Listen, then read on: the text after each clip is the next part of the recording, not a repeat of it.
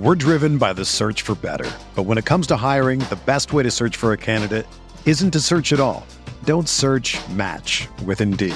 Indeed is your matching and hiring platform with over 350 million global monthly visitors, according to Indeed data, and a matching engine that helps you find quality candidates fast.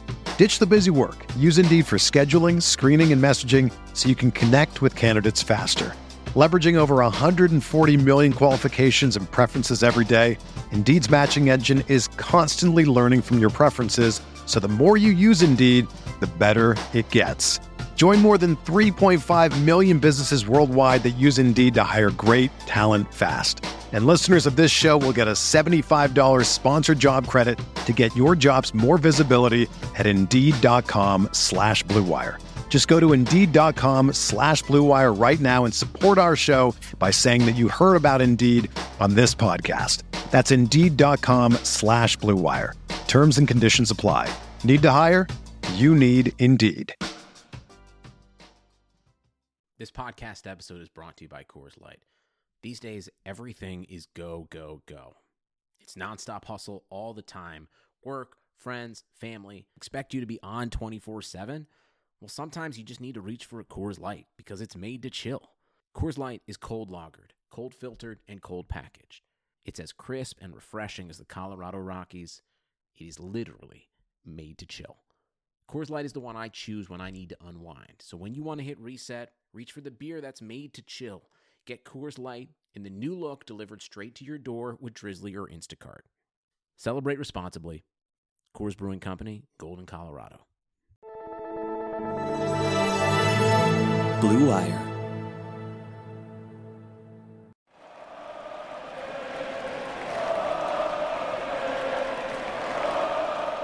What is up, Nets fans? Welcome to the Brooklyn Buzz. I'm your host Nick Fay. With me, as always, Jack Manuel. Jack, how are we doing? The Nets, uh, they won. They did. They did win the game. It took an overtime against the Pelicans, but they did it. It was not an enjoyable uh, matchup, but we'll dive into that. As always, though, a quick reminder you can find us on iTunes, Spotify, Google Play, OTGBasketball.com, Nets Republic, and Blue Wire. But, Jack, it hurt the eyes to watch this. yeah, you called it the least fun game of the season when we were chatting beforehand, Nick. What made it so unwatchable? It was just somewhat cringy. You know, the Nets came out in terms of like a meh offense, and then you know the Pelicans had a stretch where they missed like 16 to 20 straight field goals, and they still were able to come back in the game. It just was like all over the place, and you really didn't know what to expect. You felt like the Pelicans were so desperate, but they couldn't hit any shots. They shot a terrible percentage, but the Nets were just good enough to beat them, where they weren't like building up any leads. It all of a sudden be a two point lead, and the Pelicans would lead again. It was just all over the place, and it was like a stressful game essentially for no reason because you expect the Nets to beat a bad basketball team like the Pelicans. Yeah, they're better than their record, but they're still not a good team. And we saw more of their true colors in overtime. Would you compare it to a cringy Netflix Christmas movie? Yeah, I, I I compare. I mean, it was just tough to watch it. You didn't enjoy it. You just wanted to get to the end of the game so you could see the outcome, and you knew that like almost nothing in the game essentially mattered until like the end of the fourth quarter or overtime because it just felt like it was going to be one of those games that was constantly back and forth. You know, the biggest lead for each team was seven points for the Nets, eight points for the Pelicans. There was 14 lead changes, but it just felt like the game was close the entire time. Yeah, in the fourth and overtime, the Nets were able to outscore the Pelicans 47 to 37. So that's when they really put the foot on the pedal. I guess we should talk through, I guess, the final period and OT, Nick. And I guess talk me through the, the sort of key moments. I know Coach Kenny um, has been lauded for some of his ATO plays. Spencer Dinwiddie's shot selection, not so much. Shot clock violations. Where do you want to start? Yeah, uh, I'll start with Spencer and his his last shot in regulation. I just heard him kind of speak about it in the post game he mentioned his idea and his mindset was there was a two to three second differential with the shot clock. So he wanted to put up a long three. So essentially, the only thing that could happen would be a tip or the Pelicans, you know, take a heave at half court and not drive into the paint because he felt like if he collapsed the paint, the Pelicans would be able to leak out. I mean, that thinking does make a little bit of a sense, but I still think you want to see a drive and attack the rim, even maybe like one of those floater type shots. I think that step back three is just a tough shot to make in that situation. He probably was fouled, but they're not going to call it at that time of the game. Yeah, I mean, it's he's a clever player, and we know that he is a thinker of the game, and that I think he overthought it a little bit. I think that you're making a very good point in terms of overthinking rather than just sort of playing instinctually, doing what, you know, he got the Nets on his back as he has, you know, a lot of the time in the absence of Kyrie Irving and Caris LeVert. And, you know, was the offense, you know, by himself. And we know that the, the Pelicans aren't a, a great defensive team when, you know, with obviously, you know, we outscored them in the paint quite easily as well. So for Spencer to, to settle for that shot, it can be frustrating, but, you know, it's a make or miss league. And if you had to hit that shot, we would have been laughing all the way, and we would have loved it. But at least we took care of business in, in OT, Nick. What did you want to get to next? I know Coach Kenny again was it a shot clock violation I saw as well, that last shot? Uh, yeah, it was technically a shot clock violation, but they played it live, so they couldn't go back and review it. You know, New Orleans right. took the ball and they threw it down. The refs never blew the whistle, so nothing happened of it. It was kind of close in a sense where maybe you could have thought it went off the rim, but they didn't call it. I think uh, you mentioned, you know, they had a timeout play for Joe Harris that led to a three that essentially kind of sealed the game for the Nets. You know, Kenny was big in this game with a lot of the timeout calls, especially running plays afterwards because they had such trouble getting the offense going. Some of it was just, you know, stagnation, but other some of the other things were just guys missing wide open shots. And, you know, some of the plays he set out of those timeouts were easy layups for guys to get that momentum going. Yeah, I mean, he is doing some some great things, and I think he's really developed a nice repertoire, a nice bag of tricks in terms of the ATOs. I know a lot of other coaches can, can say the same thing, but and a lot of the time, Coach Kenny is looking for the same sort of shots, but they're still almost unguardable place when you have that time to to rearrange, and there's obviously you know, you, you look to get the ball in, into the guy's hands that you want, and Joe Harris is always going to make those shots. Joe Harris is the most clutch player in the history of the game. We know that already uh, more than any other. But Joey Buckets came up big late as well, Nick. Yeah, Harris hit some big shots in this game, layups, hustle plays, and then obviously that three in overtime. You know, five and nine from deep. He had some really nice drives in this game. He also had like a couple isolation plays. There was one play I recall where he had like a little crossover and then shot a contested three, and then there was a little bit like it was almost a pull up jumper. It was kind of a floater type thing in the paint late in the game. So Joe was big. You know, he was definitely second best net tonight behind Spencer. Yeah, I'm going to be disappointed if, oh, well, right now it's a dead heat in the poll that I put up in between Spencer Dinwiddie, Joe Harris, and Jarrett Allen. Uh, maybe. And then I got other people wanting me to do David Nwaba. So I'm going to have uh, my work cut out for me after this podcast. Let's just say that. Nick, how did the OT go? Was it just the Nets momentum took them over? Was it a, a bit of a slug? How did the Nets outscore them 15 to 8? You know, the Nets were just kind of on top of it. You felt the momentum in the fourth quarter. Like the Nets knew they need to play a good fourth quarter to have a chance. They didn't play great defensively in the fourth, but offensively kind of saw them pick it up. And then you knew, like, New Orleans is on a losing streak. They're on a 12 game losing streak now. I believe it's 13. They were just going to make plays to lose the game, and that's kind of what happened. You know, they had opportunities to maybe come back or tie it. They had a couple turnovers or just missed shots or just bad opportunities, and it kind of just speaks to their season. Yeah, I mean, obviously, and we'll speak a little bit about Nets trade stuff, but the, the Pelicans have been in plenty of rumors themselves. Let's dive into some of the players, Nick, and we'll get with the starters. Uh, Jarrett Allen had another another double double, though. You know, at the early points of the game, until late, he wasn't taking many shots.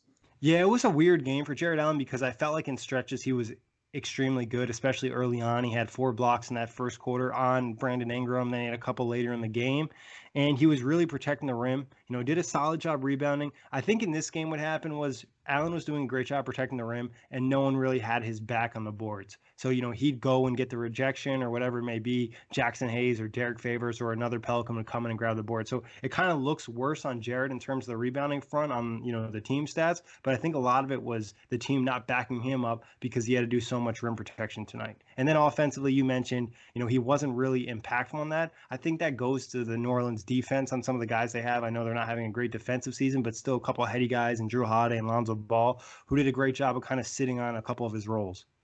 Yeah, three turnovers for him as well. Was there a reason why that happened? Did he just, you know, give mm, the ball away? Nothing particular that really stuck out that it was like, oh, this is a real issue. I think most of the turnovers were, you know, he got the ball into the hoop where he got an offensive rebound, and they swiped at it or something like that.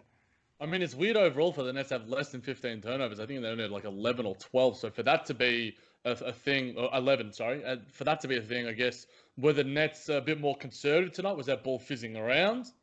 Mm, it, I wouldn't say the ball movement was great. I think the Pelicans did a good job of kind of slowing them down and making things difficult. The Pelicans did look desperate tonight. They did look like a team that really wanted to win. Offensively, they just couldn't make a shot. But defensively, this is one of their better performances of the season, at least of what I've seen. I haven't watched every Pelicans game, but I've seen a few, and this is probably one of their better defensive levels.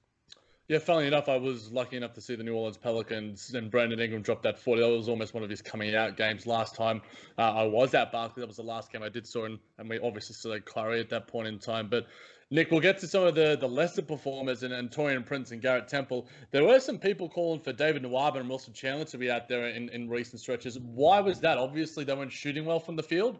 Yeah, Taurean Prince had probably one of his worst shooting games, and you could tell he wasn't confident because he was passing up open looks. I thought he did a solid job on Brandon Ingram. You know, there was a couple lapses out there, but overall, I thought he disrupted him. You know, 11 rebounds is nice. Jarrett, uh, Garrett Temple, you know, another struggle in terms of shooting. He just was out of it. He hit his first shot, and then I don't think he had another shot into the fourth quarter or overtime. So he was just out of sync, and it wasn't one of his best games. But, you know, these guys have kind of overperformed over the last month, so they were due for a stinker. Yeah, and it, it, it's still to have to have them contributing in other ways, like we sort of mentioned, Taurean Prince, like on the Woj pod, you know, he was mentioned to him by the the Nets brass that they wanted him to focus on his rebounding, and that's one thing that he's always been doing extremely well all season. Not hitting the shots, but you know, I still back him. Garrett Temple similarly, you know, two of fourteen from the field, one of six from three, but he did have five assists, five rebounds. So you know, obviously he's going to spend time with the second unit. Was the only negative in plus minus when it came to those starters, but you know, they're still doing some okay things. But at the end of the day, what made, I guess, a, a, lot of the fans want David Nwaba? I mean, I don't need to ask why people want David Nwaba out there, but what about Wilson Chandler as well? He seemed to hit a couple of shots, hit a three, seven points, a uh, couple of assists as well, and rebounded the ball well. Were they the two best performers off the bench?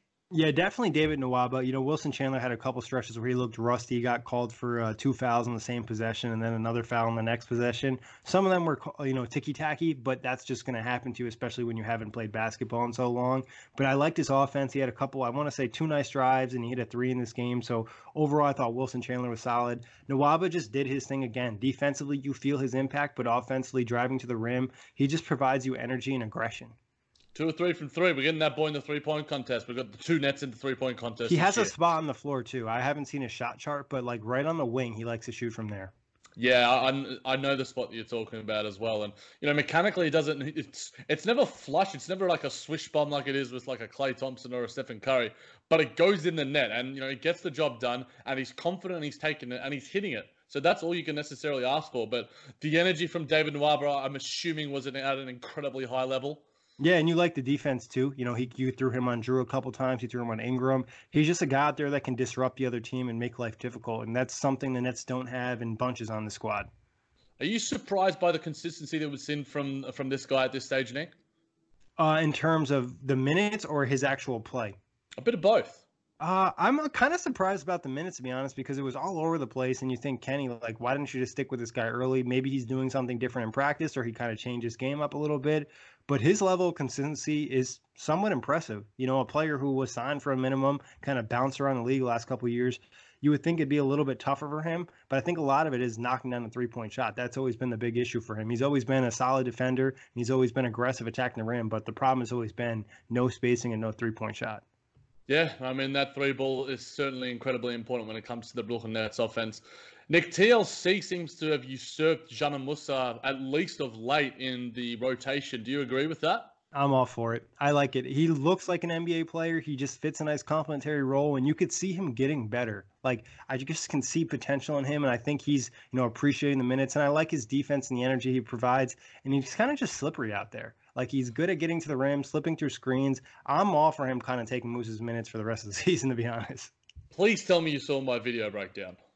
I did not. I did not. oh, not. come on. We've got my I worked I worked today. I worked today, so I was busy all day today. It's like six, ten second videos of like a play of the No, I'm I'm joking. I'm I'm I'm, I'm ribbing you, my friend. But I from what I've seen from him so far, I, I think he's comfortable. He's a lot yes. more comfortable and he he just feels and is a lot smarter than than Musa and he just knows how to make the right plays at the right times. He has more experience and obviously he's he's had his, uh, his time in OKC, he's had his time in Philadelphia, and he just knows he's playing his role and he's contributing and he's providing in a way that you know, as a role player, you need to be able to adjust to. And TLC just needs, you know, hit a few shots here and there. You know, be aggressive, uh, be comfortable with the ball in his hand. I know he mentioned on the show when we were talking about the Philadelphia 76ers uh, win the the drive on on Thybulle was probably one of his best plays that he's had, you know, since he's been cracked that rotation. You know, I'm all for the Timothy Luwawu-Cabarrot minutes,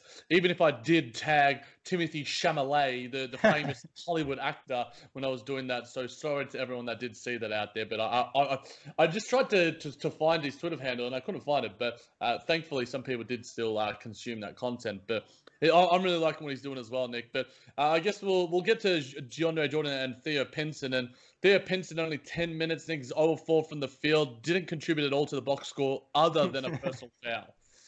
Yeah, it felt like that too. I mean, it it's rough for Theo because you want him to succeed. You know, you see the energy and the positivity he brings to the team, and you want him to play well and he's just struggling. You know, it's forcing it, it's missing wide open threes. I mean, the only thing he can really hang his hat on is I think defensively he's been solid, but other than that, it's just like he's just not ready for this. I don't know if he'll ever be, you know, ready for it. Do you? I'll, I'll bring up the question again. Do you regret the decision from Iman Shumpert, you know, being waived over Theo Pinson? Uh, it's tough to say. I mean, I can see why you know Sean elected to cut Shumpert because you know, Theo went into the season with the team. He brings that positivity to the bench. You know, Shumpert was a guy they added. His skill set is somewhat similar to, uh, you know, David Nwaba. And I think the thing with Theo Pinson, as bad as he is, he's still, you know, a solid ball handler. And they really don't have one on the roster because it'd be Garrett Temple running that second unit. And he's okay, but it's not like you're feeling amazing about it either. So I think Theo Pinson just almost here by necessity. Yeah, I think Garrett Temple's being forced to do a ridiculous amount already. He's, uh, I mean, uh, if I go to basketball reference, I would say he's t- he's first or second in, in minutes played so far this season, especially you know in the absence of of Kyrie and Caris. He's been forced to step up and do a lot, and it's starting to sort of you can you can sort of see it. You know, we were sort of talking about earlier that he doesn't look 33 in the way he's playing. You're starting to see his age a little bit in terms of you know he's been he's playing 39 minutes tonight in an OT game. You know, there wouldn't be many occasions over the past maybe five seasons of his career where he would play 39 minutes plus. But, you know, he's still contributing in, in some ways. But, Nick, we'll get to DeAndre Jordan. DeAndre Jordan didn't seem to necessarily have that big of an effect on the game. Yeah, I don't think he had a bad game. I don't think he had an amazing game. I like the physicality he brought down low. You know, Jaxson Hayes was extremely active. DeAndre wasn't ready for that early on, but he started to kind of body him up later in the game. Then you also like the five assists, you know, finding guys and setting things up for that second unit, you know, hitting the guys on a couple cuts. Yeah, I mean, it's we're sort of being being more pleased, being more comfortable with these quote unquote lesser performances from DJ. And if these are the lesser performances, I'm more than happy with that because he's still providing physicality. He's still got the best pregame handshakes of anyone in the NBA. I think, just as a mini hot take, the pre-game handshakes that he has with all the guys now are replacing the Russell Westbrook and Cameron Payne dance parties from yesteryear. I'm a big fan of the fro, him just combing it. Like the other day when he got the air horn to like give a hairspray it mm. was hilarious. Yeah, I like them. They're quicker, you know, and there's yep. a variety because you have all the different players, you know. I also be intrigued if somebody else has to start how he changes up for that player. Yeah, I mean, when Kyrie and Caris are back, uh, I'm hoping he's got some, some more handshake tricks up his bag. But get some trade talk. You told me that Nets Twitter almost broke with some trade talk. I've been asleep. You know, I'm on the other side of the bloody world. I tried to find some of it going through the different timelines. What's going on? What are the what do the Nets fans want? What do we not want? What's going on? Everybody wants everything, Jack. Always. I, you know, we just saw a couple rumors break today. Obviously, Robert Covington might be available. Nets fans are talking about that and a possible Caris LeVert Robert Covington swap. That was the main talk of today. You know, there were some other mentions about moving LeVert in other deals or looking to grab, you know, Davis Bertans or other names out there. But at the end of the day, we've kind of discussed this a lot in the buzz. You know, the Nets probably aren't going to make any big moves this season because they don't know what the team's going to look like without KD. Also, the movable contracts they have are very, very little.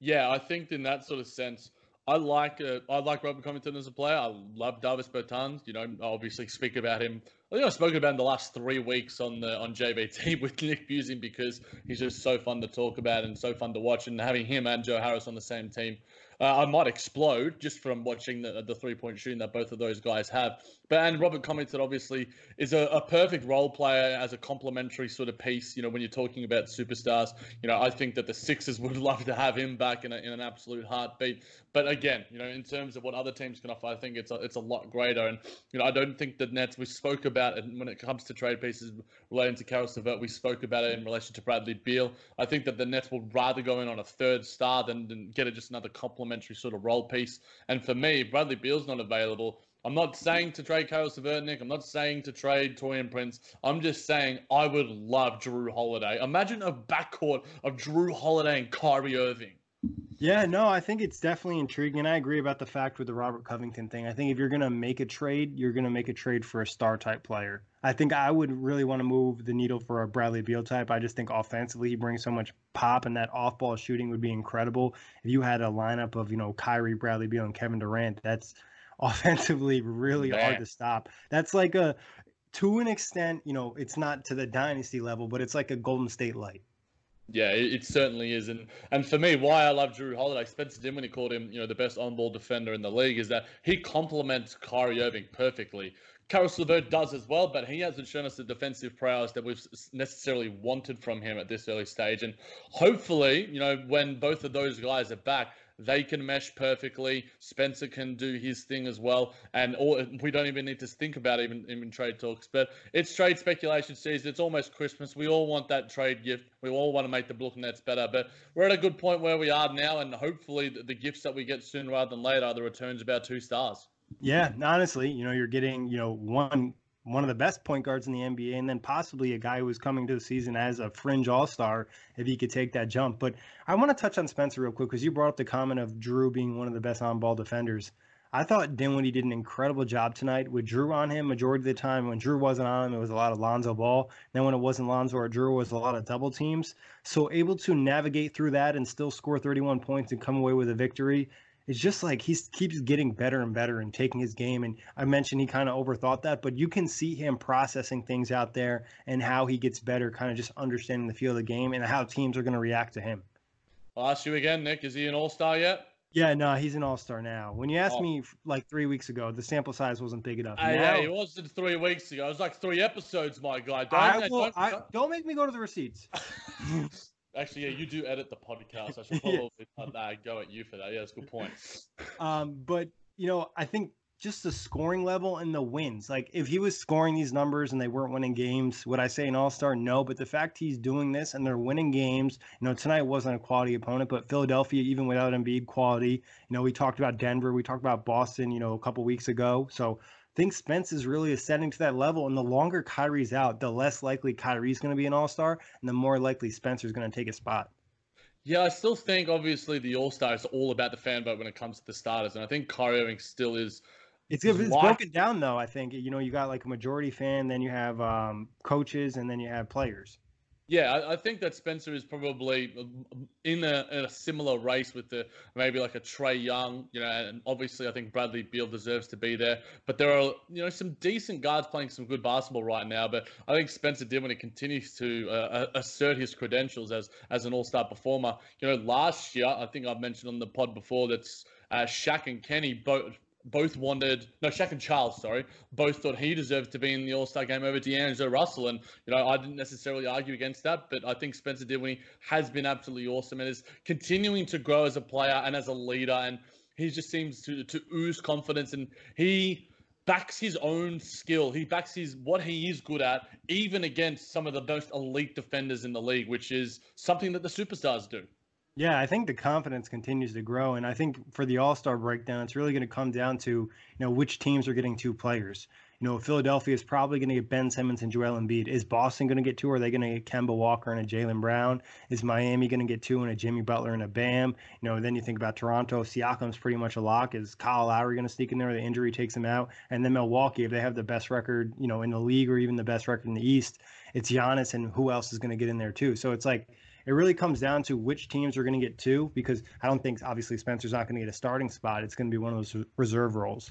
Hey, my guy, save those general NBA takes for the NBA outlet or JT. Come on, come on, come on. This is this is a this is a Brooklyn Nets podcast, my friend. We're speaking about that, that is actually going to be a topic on the NBA outlet uh, tomorrow. There you go. There you so go. talking early All Stars, you want to check that out on iTunes. But Jack, anything else Nets wise you want to jump into? Obviously, next game at San Antonio, I think it's an opportunity to kind of expand this into a winning streak.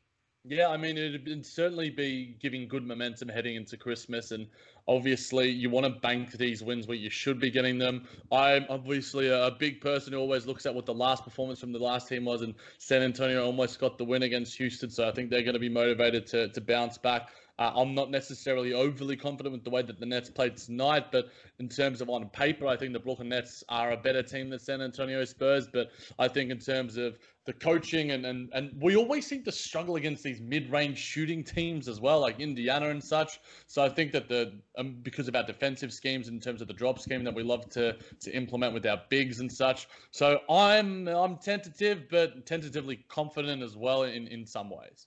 One thing I feel good about is I think the Nets are due for a big three point shooting game. San Antonio, I don't think their defense has been amazing this year. They've had some really bad defensive performances. The Nets shot really bad from three tonight on a lot of open looks. I think it could translate into, you know, maybe uh, a 40% shooting night from three instead of a 28% because eventually things have to balance out. You know, there's pl- they're shooting so bad they eventually have to shoot really well, especially with guys like Joe Harris, Taurean Prince, even Spencer Dinwiddie to an extent. He's not having a great shooting season, but we know he can get hot. Yeah, it's essentially if we have two two of our starters shooting hot, it normally leads to a really high high level from the perimeter. Whether it's you know Garrett Temple's got a, a Flames night, normally Joe Harris is shooting above fifty percent, or Taurean Prince might shoot above fifty percent. So hopefully we see a bounce back from Taurean Prince. Joe Harris is going to shoot you know hundred percent from three, like he will for the rest of his career. We all know that already. And Spencer Dinwiddie, you know he had one from eight from three, and hopefully he starts hitting a few of those side steps. But yeah, the the three point shooting will certainly be important, and, and as always, you know, defensively.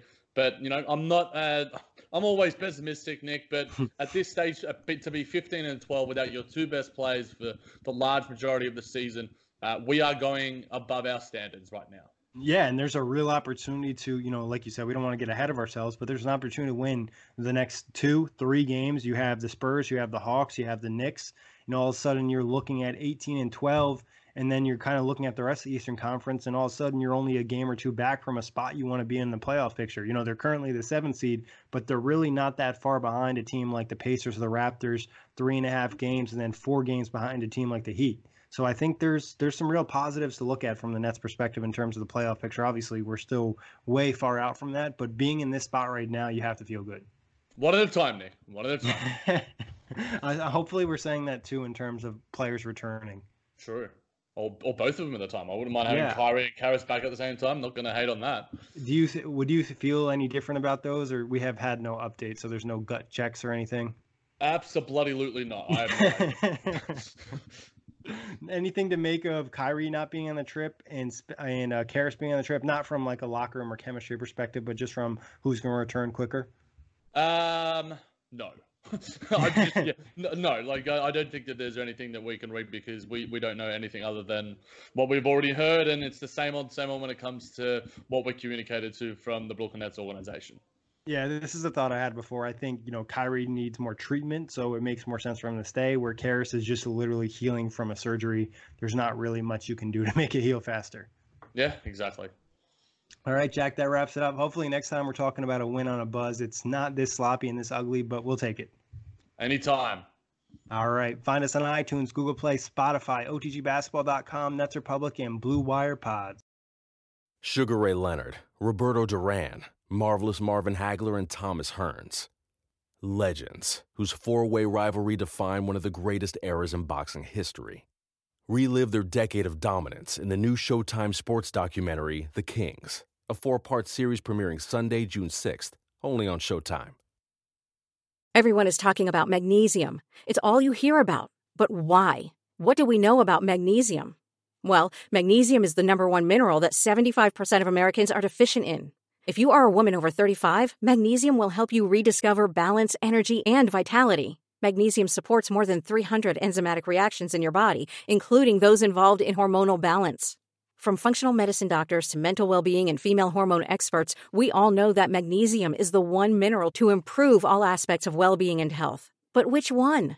Magnesium Breakthrough from Bioptimizers, the trusted choice recommended by leading experts with seven best absorbed forms of magnesium to ensure your body receives the support it needs for overall well being. Go to bioptimizers.com slash balance today and use code BALANCE10 for 10% off. Support your journey to wellness at B-I-O-P-T-I-M-I-Z-E-R-S dot com forward slash balance. Magnesium Breakthrough from Bioptimizers, your foundation to optimal health and vitality.